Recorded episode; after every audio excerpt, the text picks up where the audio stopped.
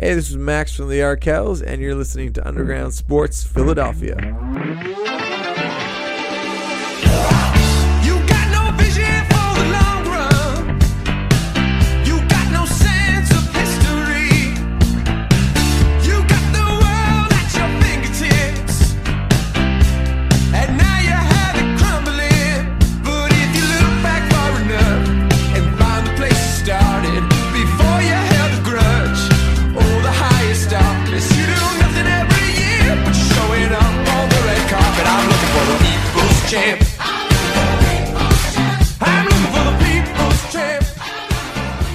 Going on, everybody? Welcome into episode number 430 of Underground Sports Philadelphia. It's Matt and KB coming at you.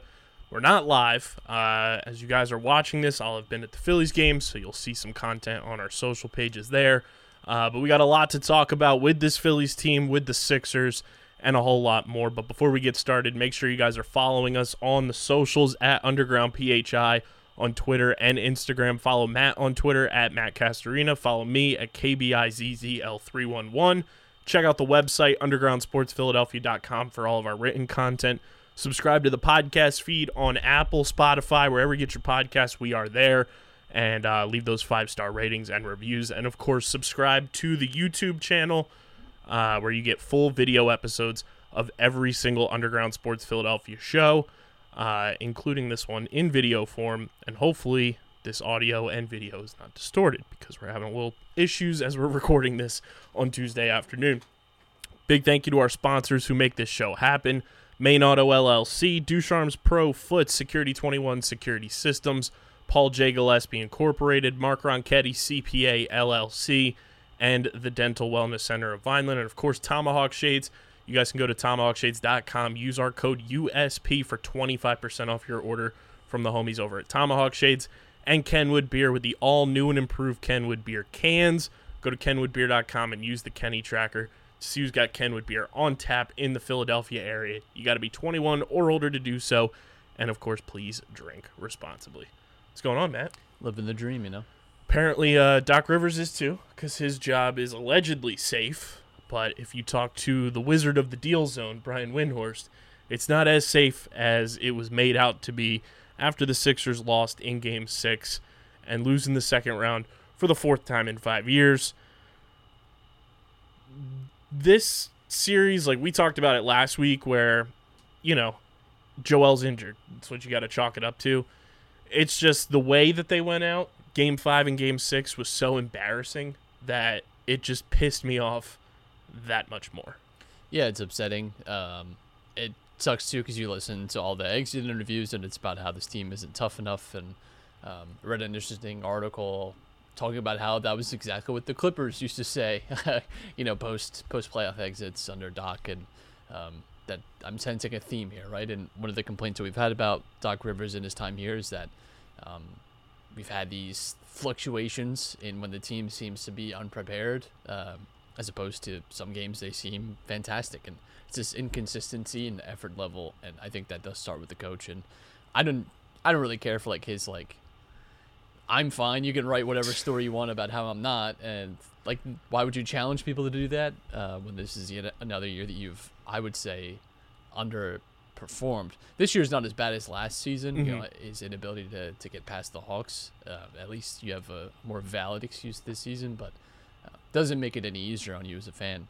I had resigned myself though to getting knocked out by the Heat as soon as we found out about Embiid's injury. I just think you know you missed the first two games with him in the series, and then he's clearly not himself. Um, really, if you even go back to the torn thumb ligament, you know, two season-ending injuries essentially uh, for him.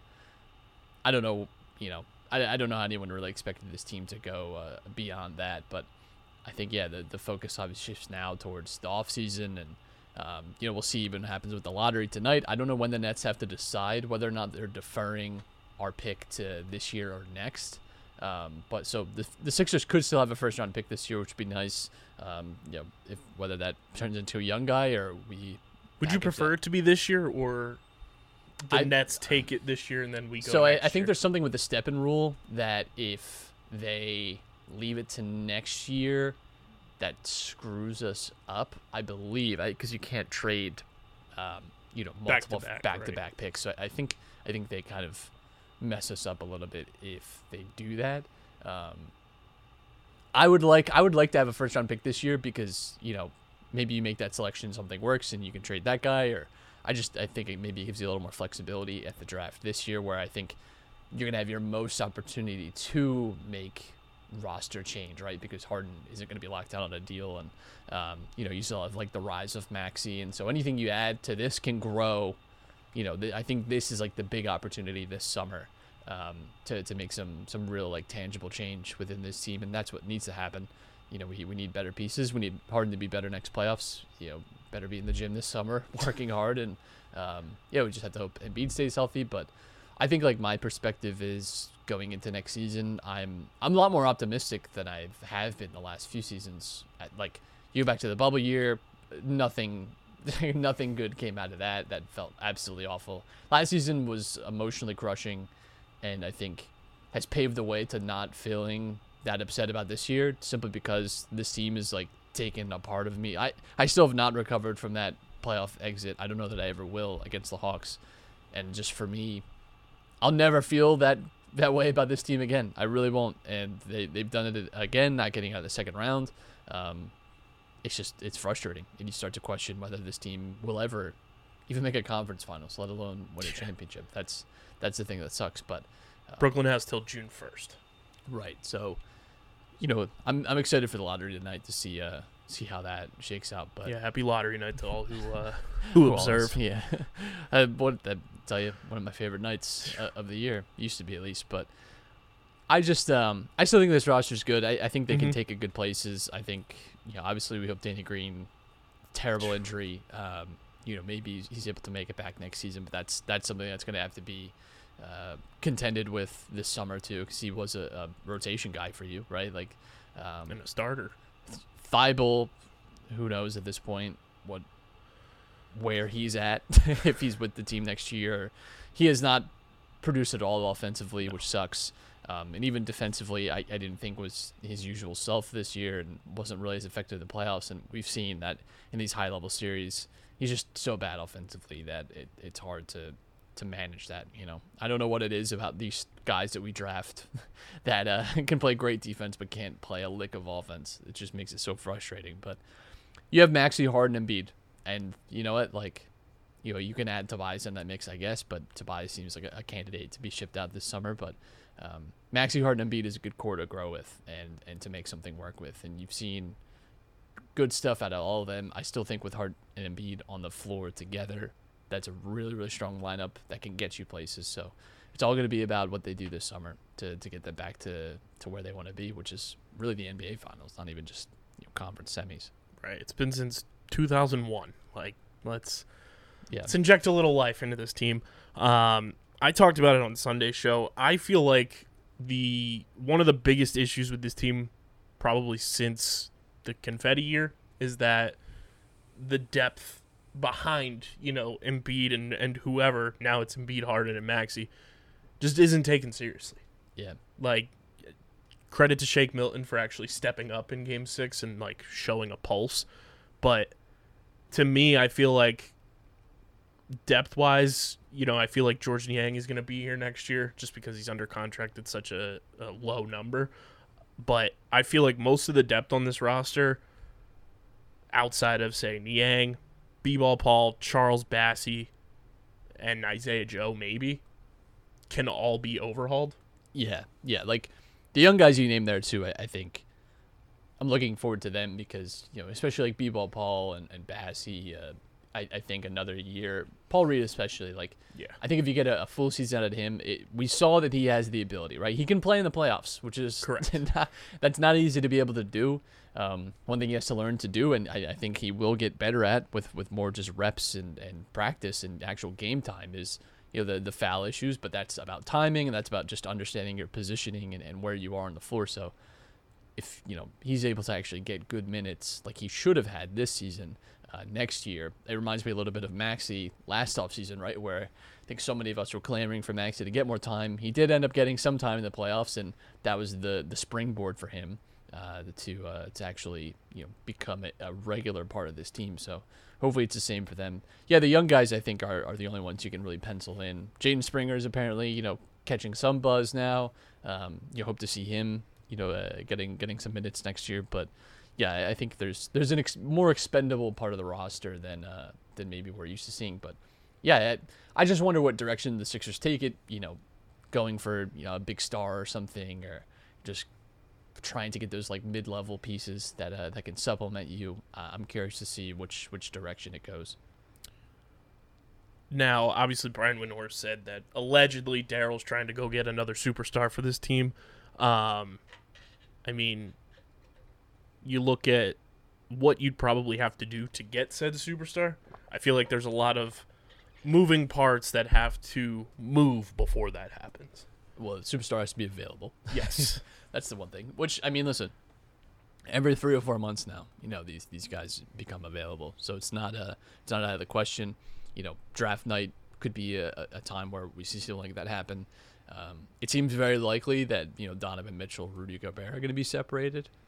Donovan Mitchell maybe on the Sixers, Bradley Beal. You know, there's that conversation still. Now, I you know, Sixers are gonna have to do some legwork to actually get the packages right for for those caliber of players, but there are to be guys available. Uh, DeAndre, not necessarily for the Sixers, right? But that's a guy that maybe is like a little bit of a domino for some other teams. If if he leaves the Suns, yeah, I just I think uh, I think there's to be there there's to be a, probably a pretty big move this offseason, uh, you know, in the NBA. Whether the Sixers can become a part of that would be interesting. Windhorst has been plugged in. He was the one, like you said, about the deal zone, about you know the Nets actually being locked in and, and trading Harden, getting Simmons, and um, so we'll see. We'll see if that comes to, to fruition. But there's there's a lot of legwork still to be done, I would say, um, because they don't have the asset package like they did. Um, Tobias is not a like a gleaming asset. Did help himself a little bit. He helped himself playoffs, a little bit. Um, but yeah, you know that that'd be the guy you really. But you know, Utah isn't taking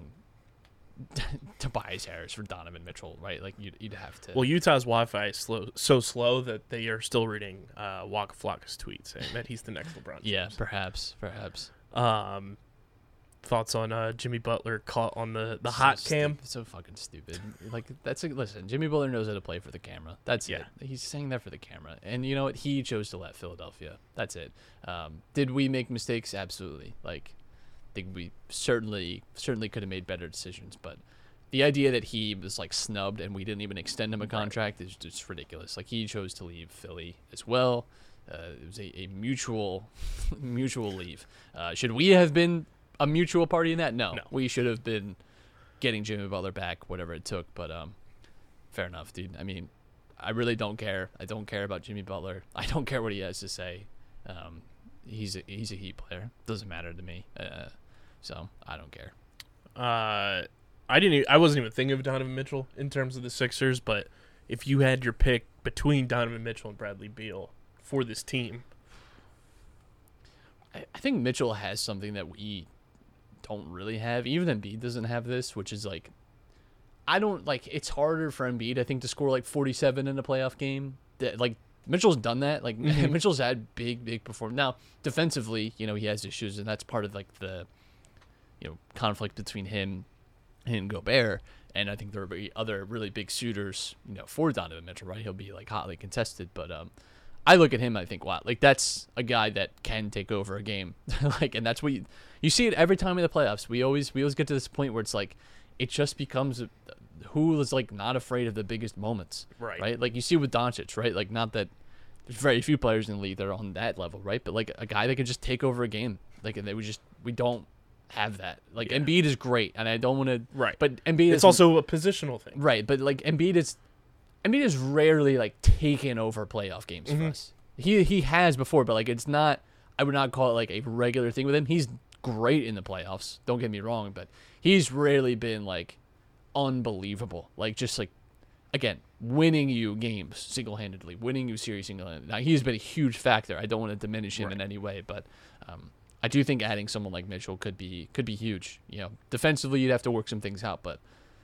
I mean Donovan Mitchell, Maxey, Harden, Embiid, like, and then I, I think that'd be great. But you know, it's it's gonna, yeah, that that's He's under contract for one more year. Uh, yeah, I believe so. I mean, he was at uh, was it game three? Yeah, he's, he's best friends with Niang, uh, apparently, and you know what? Vibes are good. Interesting. It's better than Utah. I'll tell you that. Um, did you catch any of Pat Bev on It's again ESPN? a dude that has never accomplished anything in his No. career talking shit about. It's just stupid. I like. I don't care. It's it's the worst. I feel like those types of things are you know, the the clips go on social media and then it's like, oh, you know, this guy's a dog, this guy has like that, you know, fuck you mentality and It's everybody starts clamoring clamoring for him to be on their favorite team because it's like, oh, we're missing the he's he's a bench piece. He- He's he's, no better than having, you know, Rajon Rondo on your team. he's he's been home on vacation for like two weeks now. Yeah. Like, it, I'm sorry. Like He's literally going on He's like one of those guys too that like loves to talk shit like that, but has routinely been like a non-factor Right. in the playoffs. The Get in the Hole podcast, hosted by Steve McAvoy and John Mavalia. Be sure to follow us on Twitter at Get in the Hole Pod and be on the lookout for a ton of great content keeping you up to date on the world of golf. Releasing weekly, a part of the Underground Sports Philadelphia family of podcasts, wherever you listen to your favorite shows. and has gone home early, and it's like, brother, you have not. Draymond Green gets to talk that kind of shit, right? Because Draymond Green has been there and is a great player. Has won rings on multiple championships. It was like a, a key figure in those teams, and still is now. Like could win a championship this year. Like you are not him. in fact, you're nothing close. Good player, right? that to like, me was like it's just weird. his It's just- audition to be on TV. Yeah, and they had him on again today because Yeah. everyone loved it, and it's like I, I just that kind of stuff for me, I just don't care. It's like the first take stuff, I I could not care less. What I find ironic is like people love people that eat that stuff up also love to talk about how they hate like the hot take stuff and the clickbait stuff, and it's like you literally Consume it. consume it On the highest Like, platform. If they would not make it if it wasn't profitable, and that's what they do. They they toss these guys out just to give these these quotes that they know are just going to do numbers, and that's it. That's and listen, no shade involved, right? Like that's Right. just what it is. But that's that's what it is. Like it's just it's literally just words to get engagement. That's it. Mm-hmm. You shouldn't see it as anything beyond that. I don't like that it'll eventually like influence the way we talk about these players and their careers because again, this that's not truth or reality. That's just again just someone. It's like Skip Bayless thinking Skip Bayless is a real person. Like it's a character. He's Exactly. just playing a character. Uh, they, they tell these people to like Pick a pump up- topic. Right, because if you don't, you're not going to be on TV anymore. Yes. Can, like, no one wants to listen to someone that's just giving like That is literally level-headed analysis. They the first hear. take and the undisputed meetings are here's the topics for the day. Pick a side. Yeah, or just like how can you make it more? Yeah. How how can you make this like as all-encompassing as possible? Like it has to has to breach multiple types of, Sectors, of yeah. conversation, right? Like it can't just be about Chris Paul. It has to also talk about every other like famous player in your spiel. Like it is what it is. The I mean, the Doc Rivers thing is fascinating to me. We talked about it a little bit earlier too. Like the fact that he was supposed to be the hire to come in and quote unquote elevate this team to the next level hasn't done that whatsoever and is somehow safe with his job blows my mind. I don't know how Daryl Morey and our scumbag owners can sit back and say, "Yeah, we're we're cool with bringing Doc Well, it's back." going to cost him like 25 million to get rid of him now because they signed him to a massive deal, long years, a lot of money. I don't. I hated the signing from day one. Yep. I thought it was so stupid. Um, this is a guy that arrived with a bad reputation, with a, a reputation for not performing with high level teams, of of not being able to like push them beyond just you know what they were. Like he, he he's not an elevator. He just isn't. And I don't know what it is with Doc. And we saw it last year in the playoffs with his insistence on the, the bench stuff. We seen it this year with his again just arrogance about B-ball Paul and DeAndre Jordan and I it's exhausting. Like this team went back to so like it was so isolation heavy Mm-hmm. i- in these playoffs too, which is just not what this team is like. I hated it. I I, I hated the signing. I, I hate that it feels like he, he's gonna get another year. Um, I do think like there is some potential truth to like what Windhorst has been reporting about. You know, maybe it's not as like the finality isn't as clear behind the scenes about him staying, but I don't know who you get to replace him necessarily. Like, it just sucks. The weird rumor I saw was the Jazz coach. Quin Snyder, Yeah. yeah, which I would be good. I, yeah, he's he's a good coach, I think, but um, I don't. I just which I didn't even think he was available. The U- Utah is going to have some turnover, right? Because they they have like some new front office people. They got Danny Ainge there now. Like, I think there, there's going to be, you know, again, I, I would be really surprised if you go into next season and Donovan Mitchell and Rudy Gobert are on the same team still. You know, like I just think, I think it's it's That's run its clearly course. it's reached a boiling point um, where they're like very obviously feuding publicly now, uh, but not really publicly either. But but Yeah. they, they clearly are. They clearly don't like each other. They clearly don't like playing with each other. Gobert's upset because Donovan Mitchell, in his eyes, hasn't applied to himself defensively. Donovan Mitchell's upset because Rudy Gobert isn't that good defensively in the playoffs, and uh, you know is, is really not effective at all offensively. So, um, I I wish Doc wasn't on this team. I'd, I'd feel a lot better about maybe our future if, if Doc Rivers wasn't attached to it. But Yep. that's where we are. I I mean, it's it's my Villanova fan bias. I love Jay Wright here, um, but also like the He's fact that somewhere, Chief. Sam Cassell had like just in in general in the NBA hasn't really gotten a shot as an NBA head coach. He'll my mind. he'll go somewhere. He'll go somewhere and be the next. Ime That's- That is just or Monty Williams. So that that is just how. that's just how we operate. We let we listen. We're great incubators. We let the good ones go. We let the good ones go. It's a bummer. And then I'm just gonna. I said this on Sunday too. I'm just gonna bash my head through a wall if we go through another summer of Mike D'Antoni rumors. Yeah, I, I not Can't do it. I'm not interested in that. Um, but hey, at least the Phils are getting hot. I mean, what the hell, right? Like they go in. we're talking about how ah, this is great. But, you know, they go to L.A. Three out of four against the Dodgers. Could have Nearly been swe- four out of four. Nearly sweep the Dodgers. The best team in baseball. And uh, I don't. I Win two out of three in Seattle. stupid. Uh, Padres tonight. I don't get it. Maybe they just have to stay on the West Coast. Um, maybe they're just a West Coast team. Maybe maybe like they're they're on a weird sleep schedule thing or something. I don't know, but they've they've looked great. The bats came alive on the West Coast on, on this trip. Um, The defenses look good. this has been like a big reversal in the Phillies' fortune. Maybe maybe it just had to be warmer. Who knows?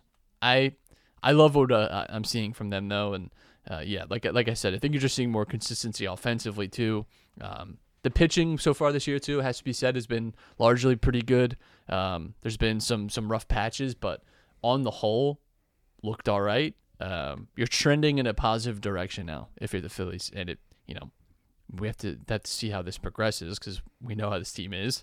Uh, They have these really strong week and a half, two week stretches, and you feel amazing about this team. I can remember what there's that like ten or eleven game win streak, um, and it felt like wow, this team is amazing. And then they, they uh, collapse. So I'm not getting uh, head over heels here, Right. but uh, it is promising, right? Like this is if you were selling yourself with the idea of the Phillies were going to look like this season, this is what you were expecting more of. Um, and Bryce has been just white hot. Like Who needs a UCL? Like, Right. like he's been one of the hottest players in baseball. You have the official MLB account tweeting MV3 again. Like that was kind of unexpected at Yeah. this point where Bryce hasn't even played the field in like a month and a half. And he's destroying baseballs.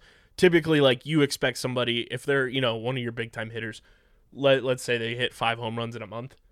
Bryce already has 5 in the month of May. yeah, Um, he should be back Wednesday, which is good. And I mean, it's it's pretty wild what happens when Rhys Hoskins, Jean Segura, and Bryce Harper are all hitting at the same time. we, we we've talked about Rhys too. Like he, his hot streaks can carry this team, and uh, Jean has just been consistent. What what's the hit It's streak hot. at? I think it's at twelve. Yeah. hottest hitter in baseball. Um, I remember growing up on Sports Center, they would always say like anytime someone got to like double digits, they're already talking about Mickey it. Mantle watch. They're already talking about the Mickey Mantle watch, and it's just insane. Um, I don't know if that's something they still do now, but um, yeah, he's he's been good. Yeah, I, I think again, this is just this is the vision you had for this team, and and you're seeing it. I just can't I can't believe they they played that well against the Dodgers. I it blew my mind. and that and it also pisses me off. And uh, you know what I saw too is people talk about, well, um, people talk about like the Rockies series and stuff. They're like, well, they won five out of seven Rockies. Look, they looked completely out of place in Colorado. Like they lost that series badly. Now they crushed them when we got back to Philly, but they looked they were dominated by the Rockies. But that that's not a team that should be whitewashing you over the course of a series. It's not uncommon you to have one game out of there where you know you lose like eight one or something, and it just it things went against you, bad pitching matchup, whatever. But um, yeah, the, the Phillies have had issues being competitive in series. I mean that that they had only won three series so far this year going into this road trip. Like there's not a team that was playing amazing. They were three and seven on the road going into that road trip, Right. and leave with a five and two road trip against two very good teams. Like even the Mariners are like, yes, they're not in first place, but they have good pieces. They have good pitching. Like So that's a solid team. That Yeah. is like a, a playoff team. They, Right. they are a playoff level team. and then you know i- if things continue to play out the way that they have you you play well against the Padres you get the Dodgers again this weekend then you go on the road you play Atlanta for 4 and then you know say even you just split with the Braves you have arguably most important series of the season the following weekend against the fucking New York Mets Yeah, again, um, it sucks. Yeah, because they put themselves in a little bit of a hole with the Mets. It's fun too because I mean you're finally seeing this team play more than the same three teams. I mean, Yes. like the first, I feel like that's helped too where the it's like first oh month it let's have some like- change we've seen the same teams. Um, so now getting a little bit of variety definitely helps. Um, yeah, it's it's gonna be nice to to get in on the Braves too. Like, you know, you start getting these divisional games that aren't just the Mets and the Marlins so far. Um, I think it's insane. Like we we highlighted before that we're we're only facing the Braves just now. We don't play the Nationals till June. Like, it's just that's crazy to me. But um, yeah, I'm in a way I'm gonna be happy that we're out of the Mets. Um, I wish that we'd performed better, but it is what it is. I was uh I was very annoyed and still am. Uh, I think Jeurys Familia has taken the spot as the bullpen pitcher that I want to just launch to the moon, um, especially after this Dodgers series. I was And you looking know what? God deserves it. absolutely, uh, and that's just off the field. Um, he's got like an over four ERA now, and I was looking at the guy who we decided to not sign over Jeurys Familia, and that's our guy Hector Neris. Before last night's game, uh, where he gave up a home run, so it inflated his ERA a little bit. But Matt, going into last night's game, can you guess what Hector Neris's ERA was? Uh, before giving up the home run to Xander I, Bogaerts. I feel like he had been having a strong. Wasn't it like one one one nine or something like that? Like he had a .56 ERA in Jesus. 17 games. I knew it was low. I didn't think it was that. I because I, had seen someone posted maybe like two weeks ago. I think he had like a .79 at a, at that point. Um, and people were like talking about how terrible he was here. I was like, I don't remember that. No. I remember him having like yeah some like bad performances. I remember on the whole Hector Neris being like our only reliable Yes. closer for really like two or three years. He's the only guy that was like competent. Um, yeah, And even after giving up a home run, his ERA only inflated to a 2.12. awesome. Must be so. Must be nice. Because again, the bullpen I think is We're is the cur- one we're thing. cursed with bullpen. I don't know what it is. We we've never Did we and sell our soul for the perfect season from Brad Lidge? I honestly starting to think that. But I mean, honestly, like we've tried every method too. We've gone out, we've done all the suggestible stuff. We've gone out and spent like low on like lottery ticket guys. We've gone out and get established guys. We've gone guys that had great seasons. We got we've bet on guys that had bad seasons in the hope that they were t- like we've done everything. And I just we miss all the time. I don't know. I I don't know what it is. And we don't we don't draft and develop well, so we we really have to depend on signings in that area. Um, we just have not gotten it right, and I, I don't know why. Yeah, it blows my mind with the bullpen stuff. Um, but I mean, who needs a bullpen when you hit? And if they they keep hitting the way that they are, You win 12-10. Who cares? works every time.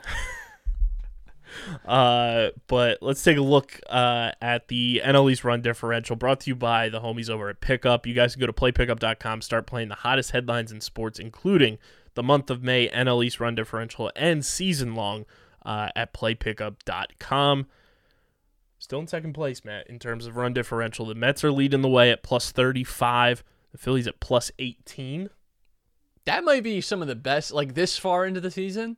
We've seen in a long time. That I, which is tragic, but um, I really think that might be the best we've looked this uh this uh this late into the season. Now you know you're a month and a half in. Not It's bad. impressive. Uh, the Marlins at plus 16. The Braves at minus 15. That is rarefied air for the Marlins. Yes. rarely. They're at rarely- plus 16 and three games under 500. Like plus double digits for them is astounding. And then the stolen franchise Washington Nationals at a lowly minus 42. I tell you, we can, we can't play them soon enough. I can't wait. Um, but we always say it could always be worse. Could We could be the Cincinnati Reds. Christ alive. How do you throw a no hitter and lose a game? If you're the Reds, I guess. Like, And that would only happen when you're playing the Pirates, the only other like bad team in their division. it does. There is like a sense of destiny, and it's like that weird, you know, like Western PA, Eastern, uh, Southeastern, kind of like Ohio meld, right? Like that whole area is just it's just so weird. Um, it could only happen between the two of them, right? Like if you had to pick two teams, Oh yeah. those probably would have been high on the list. Um, yeah, being a Reds fan has got to be pretty tough. It's got to be pretty tough. I have to imagine. I think I saw a stat from Jason Stark that was the first game a team had won without getting a hit since 2008. I like I was surprised that it was even since 2008. Yeah. I'm just like imagine like uh, think of all the scenarios that even have to happen for you to like and then win on top of it. I just crazy. Absolutely. Cuz you have to have an amazing game too defensively and pitching Yeah. to be in a position or even like win. have a couple guys that are able to work at bats and get walked right like and get on. Sometimes we all just need to wind down after a long day of enjoying our favorite sports teams go to work. And with the rise of streaming platforms, new TV shows and movies are popping up every single week, and it might be overwhelming not knowing exactly what to watch. Well, that's where Streamer Season comes in, the exclusive streaming platform discussion podcast for TV and movies on the Underground Sports Philadelphia Podcast Network. Join me, KB, and a plethora of our hosts right here at USP breaking down all the new TV and movies that you guys should be watching across all the various streaming platforms that are available to the masses. Catch us on Streamer Season wherever you get your podcasts.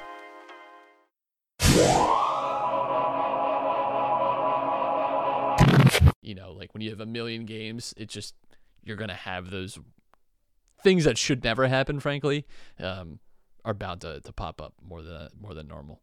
Yeah, I mean, eh, that's what I always look at. I'm looking at it this season. At least we're not the Nationals, the Pirates, or the Reds. Um, And I've always said that about me. you know, it, it could be much worse. Um, but I, looking back at like when things turned around for this team, honestly, I think it started with Kyle Schwarber absolutely losing his mind on Angel Hernandez. That's really when it felt like something started to click for this team, and like you know, one guy got hot, then a couple guys started Yeah. hitting. I think that's around when Jean Segura's hit streak started. Um, so I mean, if Kyle Schwarber just needs to lose his mind every so often on you know an umpire or two, I'm all for it. And if if this team keeps playing well, it's in spite of Joe Girardi, who is basically just baseball Doc Rivers. Um, I just I've been very impressed with the way that they've just kind of put it together the last like week and a half or so. Yeah, and Kyle Schwarber's been a part of that too. Finally, uh, performing a little better, which has been nice. But yeah, I uh, God, We just need good baseball, man. yeah, this has been it's been nice. It's been nice having a team that's like good, like that. You don't you don't wake up. I mean, it's hard to watch the West Coast games live. You gotta just settle for like highlights, and but you know it's nice waking up in the morning and seeing my like score app. Phillies won like that. Yes. that's a good feeling. It's a really good feeling. But and it's one of those things where like earlier this season too like you'd see they'd have you know 8 10 12 hits in a game but they only scored two runs now they're capitalizing on getting the mass amount of hits and scoring runs like to put up the amount of runs they did against the dodgers again like i know we're, we're harping on this dodger series but They won three out of four at Dodger Stadium, which hadn't happened since like 1983. Dodgers are again like the best team in baseball. Like they're great. like that's just it. I was watching some of those games and like they would just be like, "Oh, this person's up to bat for the Dodgers." Now it's Mookie Betts. Now it's Yeah. Freddie Freeman. Now it's Trea Turner. It's like, does it ever end? Um, so for them to go out, Like and, they have a former MVP candidate who's struggling, and it's like just no big deal to them. They're literally like everyone else. That would be the talking point about them forever. And it's like, yeah, we got two more. it's fine. Bellinger will figure it out. It's cool. He's like the seventh best hitter in that That's lineup. fine. the dude was just like putting up generational numbers, and he just hasn't really figured out again. It's cool. Well, give him No plenty of time. No, hey, literally, I mean, I mean this. No rush, dude. We'll figure it out. That's stupid. Uh, and I mean, just for them to go out and, and take advantage of underperforming pitching too. That's something I think that we haven't talked about enough with this line. With how good on paper this lineup is, they don't really take advantage of pitching, and it seemed like they were taking more pitches this series, really working at bats, and that's what we've asked for. You know, the whole month of April, when it seemed like they were rushing at bats, they're swinging at first pitches. It seemed like they were really working at bats and, and trying to get guys on base, and then playing a lot of small ball. Like they win that game in extra innings with Castellanos getting the hit down the left field line because they had guys work at bats. Bryce Harper's been so hot, he forces, you know, the hand of Dave Roberts to say, "Yeah, we're going to walk him." And then Nick Castellanos is just going to say, "Fuck you," and I'm going to Yeah. go and score runs. You've got the uh, dad Stianos uh, strength now, so got to be careful. Uh, did you also see he had, he had a burger named after him at the Iron Hill Brewery? That's amazing. What's is it? What what is it called? Uh, the Castellanos. Oh, okay. I wasn't Yeah. sure if there was. I was like trying to think of how you work burger into Castellanos somewhere. I was like, these, these must be some creative. It's called the Tom Burgerman. oh man. Oh man. Uh, but the Phils just got to keep hitting. You know, the the next couple series this month, like we said, it's the Padres, the Dodgers, the Braves, and the Mets.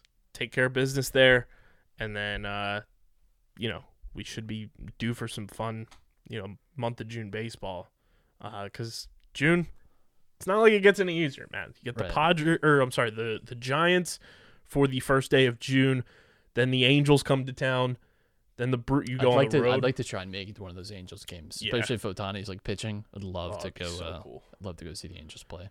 The then you go on the road against the Brewers. Then you play the Diamondbacks. About damn time. Yeah, finally now that they turned the corner too. Maybe that'll be in time for them to collapse a little bit. They come here, and then the Marlins come here, which is a good sign because we always play them well in Philly, but can't beat them in Miami. Uh, and then a long, long road trip in the middle of June. You go to uh, Washington for five. So if the Nationals keep sucking, that could be really good for this team. Then you go to Texas for two, San Diego for four, and then they end the month of June uh, with three against the Braves. Not the not the not the best. But I mean, if you looked at May too, you know, you would say similarly tough tough schedule. May even tougher because you play Yeah. the Dodgers twice. So, listen, you, you make it. All all it's about is making it to like July and being competitive still. Um, but I tell you, this wild card too is tough as hell in the, in the NL. It's I just tough, I. I want them to at the end of June, f- like I want it to feel on the surface for us as fans to be like, okay, like they're in a position to go make a move for somebody. right, Like they're and it actually means something. right. It's not just you're not uh, trading for Ian Kennedy. Right, you're not just doing something superficial. You're actually you're actually making like a quality addition. Yeah. Um. Also, I did see a tweet um, because there were issues this week with the Mariners going to Toronto and guys not being able to play, obviously, and Destiny Lugardo from um, Phillies Nation tweeted about this and said this is gonna be something to watch when the Phillies go to Toronto with the guys who Right. are uh, not vaccinated. Um, she did say Zach Eflin and Rhys Hoskins are confirmed um, because everybody was asking because Robbie Ray was uh, not able to travel with the team. I know. And everybody he's was, on my fantasy team. everyone so- was like, he pitched for the Blue Jays last year. How is it possible? And it's because there was an exemption until January of 2022. I was so pissed. He was due for a start this week too, and it- it- I think it was on the verge of being a double start week. So heated. Uh, so this is from Daniel Kramer on Twitter. He covers the Mariners for Major League Baseball. Uh, it said unvaccinated starting pitchers who have pitched within four days of their team entering Canada are not eligible to be placed on the restricted list for competitive advantage purposes. It's a way to prevent those teams from filling that pitcher's roster spot. Fair enough. So that's something to definitely keep an eye on with this Phillies team, uh, because I'm sure we will be bringing up every member of our Lehigh Valley Iron Pigs that week. Yeah, let the young guys throw at least, you know? Let, let them go get massacred in Toronto. let let Vladdy sort them out, you know? it should actually, to punish them, they should have to face Vlad Guerrero. Like, that should, that should Vlad be, the Impaler. it's uh, because I mean, just looking at last year, like guys we knew off rip, it was Bohm, Yeah. Aaron Nola. Um, I don't know about Wheeler or not. I think Bryce was even um, Questionable. questionable about is Uh, I mean, I think it's different now, too. Like, we've had a lot more time. And I yeah. think Destiny also year- said the, Last year was tough because they were like it was very close. Like the the run up was very close. So like fair, whatever. You know, like if you really if you really felt that way, give it some time. Like you've had plenty of time now though to, to make your Destiny also said all the Latin American players who are here are more than likely vaccinated because they need it for travel traveling, purposes. right? Like it just makes your life easier. yeah, and for them to like, possible, even honestly. get here, Yeah, they had to be. So that helps uh, for a lot of our team. Um, but hey, the kid's hot right now too. Bryson Stott playing well. You love to see it. We love to see the How kids long till getting hot. Moniak's back? That's what I'm saying. It's That's got- all it's got to need. be like another like maybe like two or three weeks, right? Because it was a, like a six week injury. Yeah, I want to say closer to Memorial Day, It was so like, uh, is like the the first like evaluation period. I want to say. right. Um, I can't wait for him to be back. Um, just need it. That's that's the the missing piece to the kids' puzzle. Bohm, Moniak, Stott, and uh, no surprise that the defense has looked a little bit better with Didi out. Weird, weird stuff there, Joe. Must must be a coincidence. Must be a coincidence. Also, it's very nice having a backup catcher that can hit and call a game.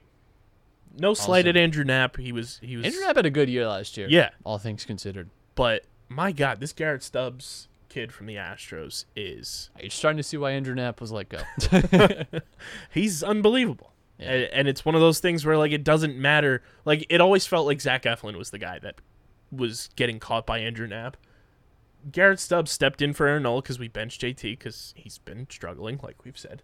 Um, and it feels like he's a guy that can step in, and every pitcher in this rotation feels comfortable throwing to him, which I think is so invaluable in baseball to be able to have your backup catcher catch any guy in your rotation, not just be set to one or two guys. yeah, Extra! Please grab young fella and extra, extra! Read all about it. Life story of Playboy Penny. Extra, extra! Extra, extra! Read all about it! Breaking news. Hello, everybody. I know Matt and I already recorded the episode on Tuesday, breaking the fourth wall for everybody uh, who didn't know because I was at the Phillies game, plus a whole bunch of other bullshit nonsense went on in my life today. Uh, I'll probably talk about that on the Outside the Box podcast and on Sunday Solo Dolo show. Uh, because we have breaking news that went down this morning before all the bullshit happened for your boy. James Bradberry, you are a Philadelphia Eagle emergency Eagle segment here for episode 430 of Underground Sports Philadelphia. I threw on the Birds jersey for the first time in a long time. James Bradberry signs with the Philadelphia Eagles, former New York Giant, former Carolina Panther. I am ecstatic. This is fantastic. Uh, James Bradberry in 2020 was one of the best corners in the NFL. Regressed a little bit in 2021, but hey, that's expected to happen when you're playing for the New York Giants, who are an abomination of an organization. James Bradberry, according to Adam Schefter, initially had 11 teams reach out to him when the Giants released him. His agents whittled it down uh, to three teams, and eventually he chose the Eagles over the others. Anybody who has said nobody wants to play in Philadelphia, nobody wants to play for the Eagles, nobody this and that, shut the fuck up because James Bradberry chose the Eagles, and according to Jordan Raanan, who covers the New York Giants for ESPN, quote tweeted that Adam Schefter tweet and said James Bradberry wanted to put himself in a winning situation. This was a key part of everything that unfolded the past few months. He had better deals out there, but chose the Eagles. He chose to come to Philadelphia. It was his decision to become a Philadelphia Eagle. Let that sink in, ladies and gentlemen. Let that sink in. James Bradberry chose to be a Philadelphia Eagle. Howie Roseman does it again. This this deal is amazing. It's a ten million dollar one year contract.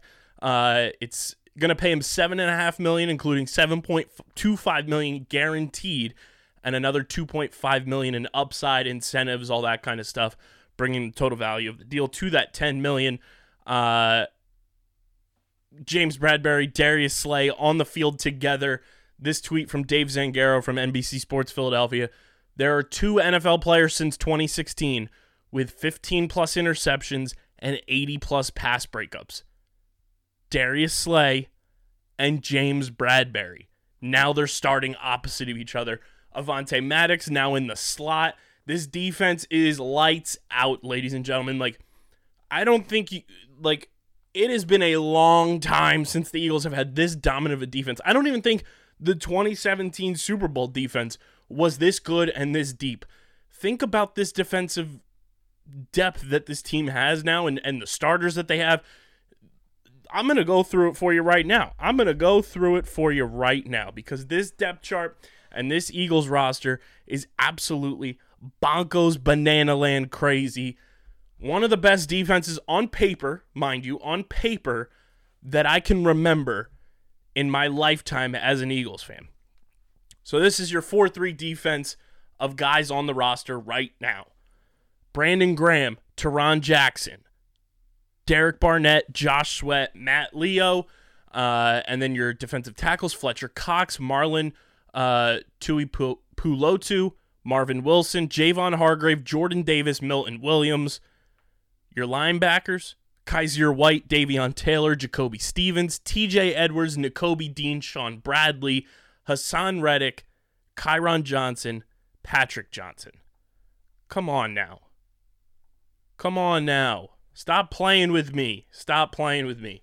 Your corners, Darius Slay, Zech McPhearson, K'Von Wallace, Marcus Epps,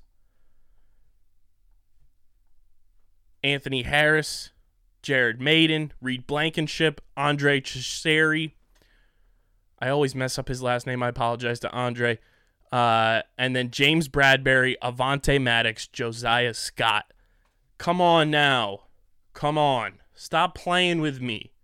Stop playing with me. Like, you can't tell me that this is one of the most talented defenses we have seen in a very long time the additions Howie Roseman has made this offseason to make this defense a legit contender is insane.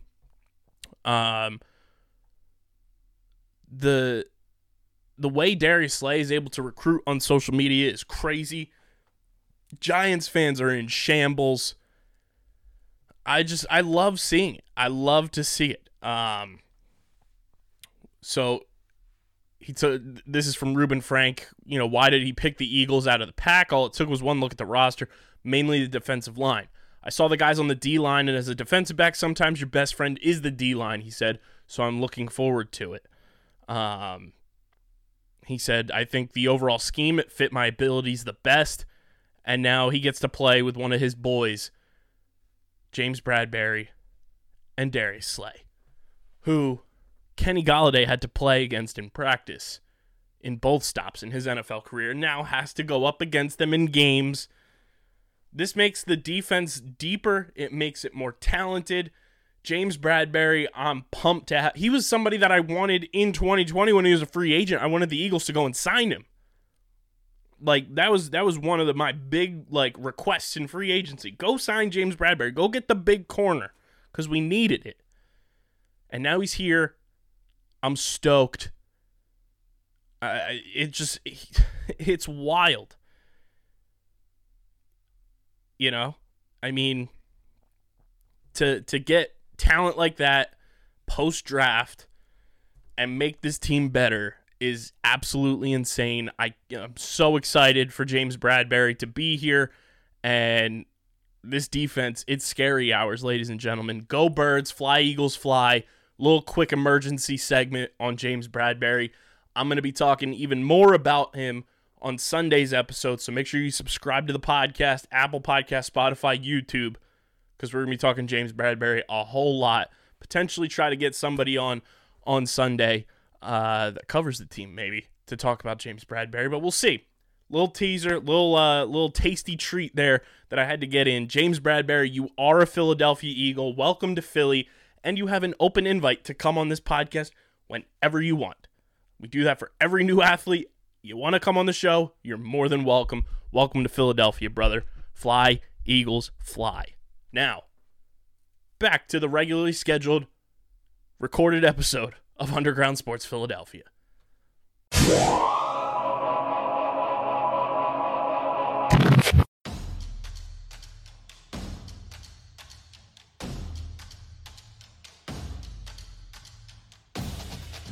Top bins, top tier commentary. top drawer, upper 90. you already down. know. You it's more of a lax already term, isn't it? know.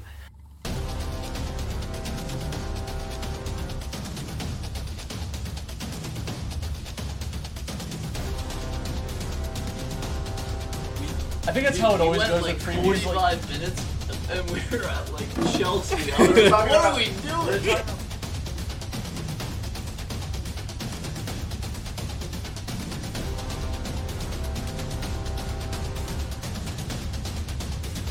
Um, I'm Dominic Ponteri, I am Matt Kessler. and we are here to talk about Champions League soccer today.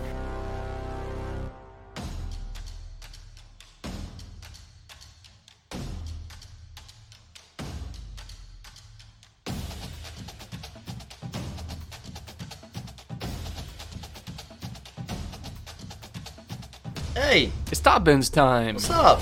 We're back.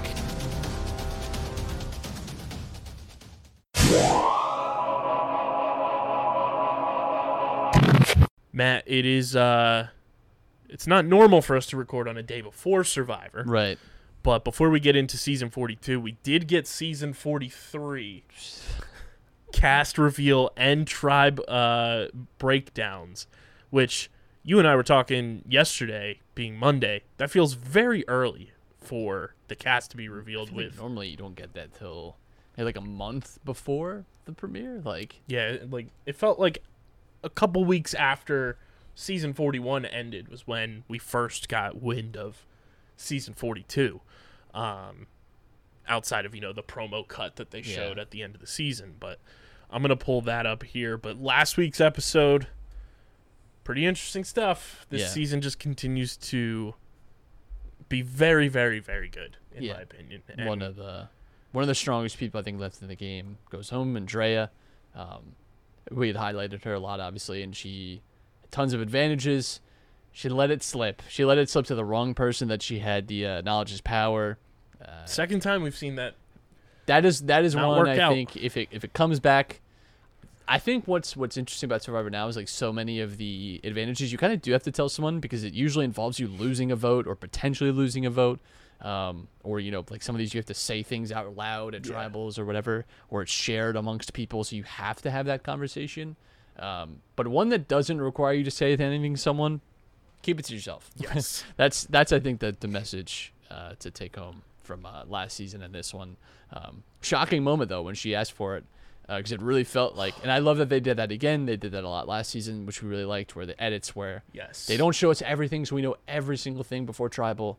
Um, we find out afterwards that Omar had in fact told Mike. Mike handed the idol over to him, and we got a, a nice little play out of that. But sucked to see Drea go. She was great. Um, loved her exit. That was one of the best exits. I loved her and Mike just like chopping it up, and Mike's like, "Ah, "I'll still go. I'll still come see you in Canada." Like, you know, Ah, you rascal. like that was nice. Um, yeah, Mike has become like the most wholesome person Yeah. on, the, on the show. We know how to pick them. we do. I'm telling you. Um, Um, Drea feels like if they ever do another like All Star season, she, seems would like do, a candidate. She would do back. well. Um, just so I felt like she like especially Rockstar being voted out was like a huge. She they were like a, a big Yeah. duo, and and that was. Uh, I I think that was hard for her, you know, like game wise, uh, because I really don't think she had many people left, kind of pulling for her and advocating for her. She really had to win immunities, and, and just didn't didn't fall that way. But um, Jonathan in some trouble. I was so glad that Do or Die did not rob us. Yes. Um, Lindsay's been great. I, I, she's honestly turned into a potential winner. Yep. Um, you know, just with, with the more that we've seen from her, and it, it would have sucked so hard. I I hope that's the only twist that they've added that I absolutely Need hate. and I think has no place in the game. I hate that it. Okay, so I, I even brought this up to my wife because we watched it last week. Like, what if no one had even played? Right. Then what? Like, That's what me and my mom said. or like, what if just one person plays? They're automatically immune, and that's it. Right. Like, it just it doesn't reward you for. I get that there's like a balance between just don't be, but like, there's two people competing. Yeah. That sucks. They chose to actually go out there and play Survivor, right. and they're not. I I, I just don't like it. I think it's it doesn't It's a flawed thing. it, it is. And I just think, again, the fact that just because you drop first and you might be one of two people that volunteered to actually play, and all of a sudden now you have a, you know, one in three, uh, two and three chance, sorry, of going home, that's just Yeah. sucks. like, I just, I, it's a bad twist. And then I- it's I like don't think- Jeff pulls one away, and it's like, what if he pulls the safe one? right. And it's just automatically guaranteed to go home. Like, I wonder if they, like, they tell him, like, Yeah. here's, here are the ones, you know. Um, but who knows? I, I hope that's a twist that we don't see yeah, again. I hope is- that's is- gone. is what I uh, is what I'm thinking about. But yeah, like Jonathan's stock went down. It's hard to do three up, three down yeah, at this point in the game. Five but, days left out there. Um, Jonathan's stock goes down. I think in this one, um, getting a little harder to see him win. Um, I think that the biggest jump for me was Lindsay. I think the last two weeks, especially, been really impressed with her. Um, Omar can definitely still win. Um, Mm-hmm. Those two, I think, are like the two strongest. But even Maryanne is still like tied to Jonathan. Yup. I think she could she could make like final tribal again. Though I, Pretty crazy. A whole tribe, for the most part, like the that- core of a tribe. Talked a lot about how close they were, and then you know, like, but we'll see. You know, like it's. I think it's gonna get a little messy. Then Mike, I think, sells a great chance. Um, everyone seems to love him, and uh, you know, he's made. He's been a part of some big moves. He's maybe not as aware that Omar has been, you know, Pulling kind of strings. pulling strings a little bit. But Mike has had agency. It's not like he's been a nothing. You know, like he has no strategy in his, his mind at all. Like he's been a part of these decisions, but. Um, Mike is yeah another another great great chance of winning. So I I think outside of Romeo, I, I think even Maryanne could potentially win now. I I, could see it Mm-hmm. at least a little bit more uh, than I than I had previously. I think Romeo's the only one left that I'm just not. Feels like he's just the candidate to go to the final three. Yeah, and like I just I uh, he just hasn't done enough in the game. I think to to perhaps warrant a win. Maybe that changes, We'll but see. hard hard to see at this point. Uh, we're gonna break down season 43's just cast as we always do. It's brought to you by our pals over at Binho. You guys can go to binhoboard.com. That's b i n h o b o a r d.com and use our code Binho USP for 10% off your order. That includes the new limited edition ultraviolet board that just released earlier this week. Uh, so go to binhoboard.com and use that code Binho USP for 10% off your order. Matt, season 43 uh, is expected to premiere on CBS in September. Another shortened 26 day uh, season, and it's going to be three tribes of six. And here is the first look at the tribes and their names. This is the Coco tribe. Okay. They'll wear blue. It's made up of web designer Geo Bustamante, event curator Jay Jones, fitness trainer Ryan Medrano, fashion merchandising student Cassidy Clark, educator Karla Godoy, and pediatric nurse Lindsay Carmine.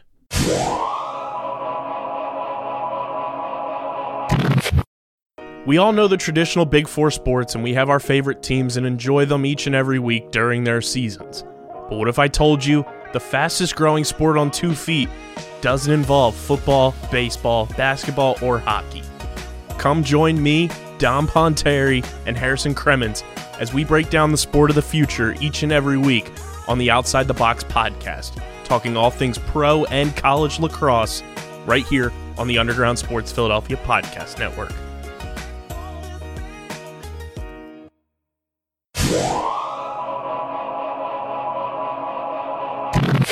This is weird. This is like a leak almost. It's not Yeah. even like the official uh, official website. That's strange. Um, so continuing, I guess, with the three tribe Yeah. thing at the start. Interesting. So we have the Baka tribe, um, and I swore that was just like woo in office attire. Uh, Baka will be yellow. It's made up of psychologist uh, Ellie Scott, UX designer Jeanine Zheng, content creator Morriah Young, heart valve specialist Mike Gabler. Jesus. Uh, that is not what I thought his career was going to be either. Uh, admission counselor Owen Knight and recent high school graduate Sami Layadi. Eight, an 18 year old on there. It's always tough. it's Always tough. tough for the young people. You don't have the emotional intelligence. It's the but- JD Maryanne Yeah. role.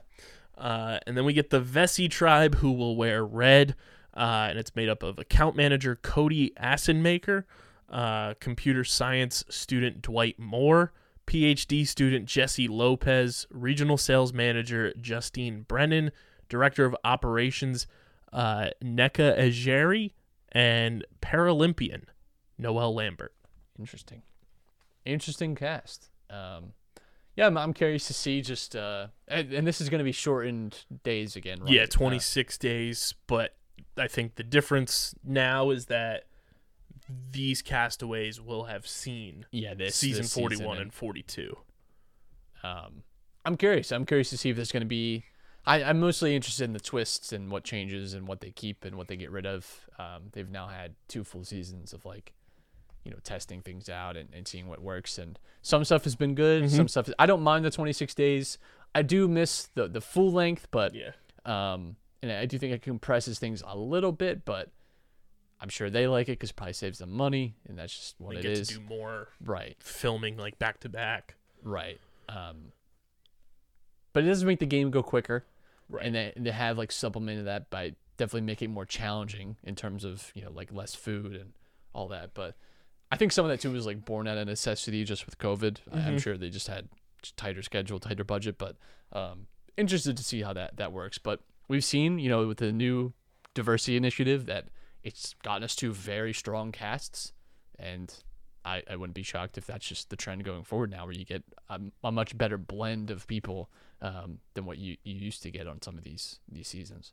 Also, like seeing where the tribe names come from. According to Yeah, this, they are named after native uh, Fijian trees and plants, interesting.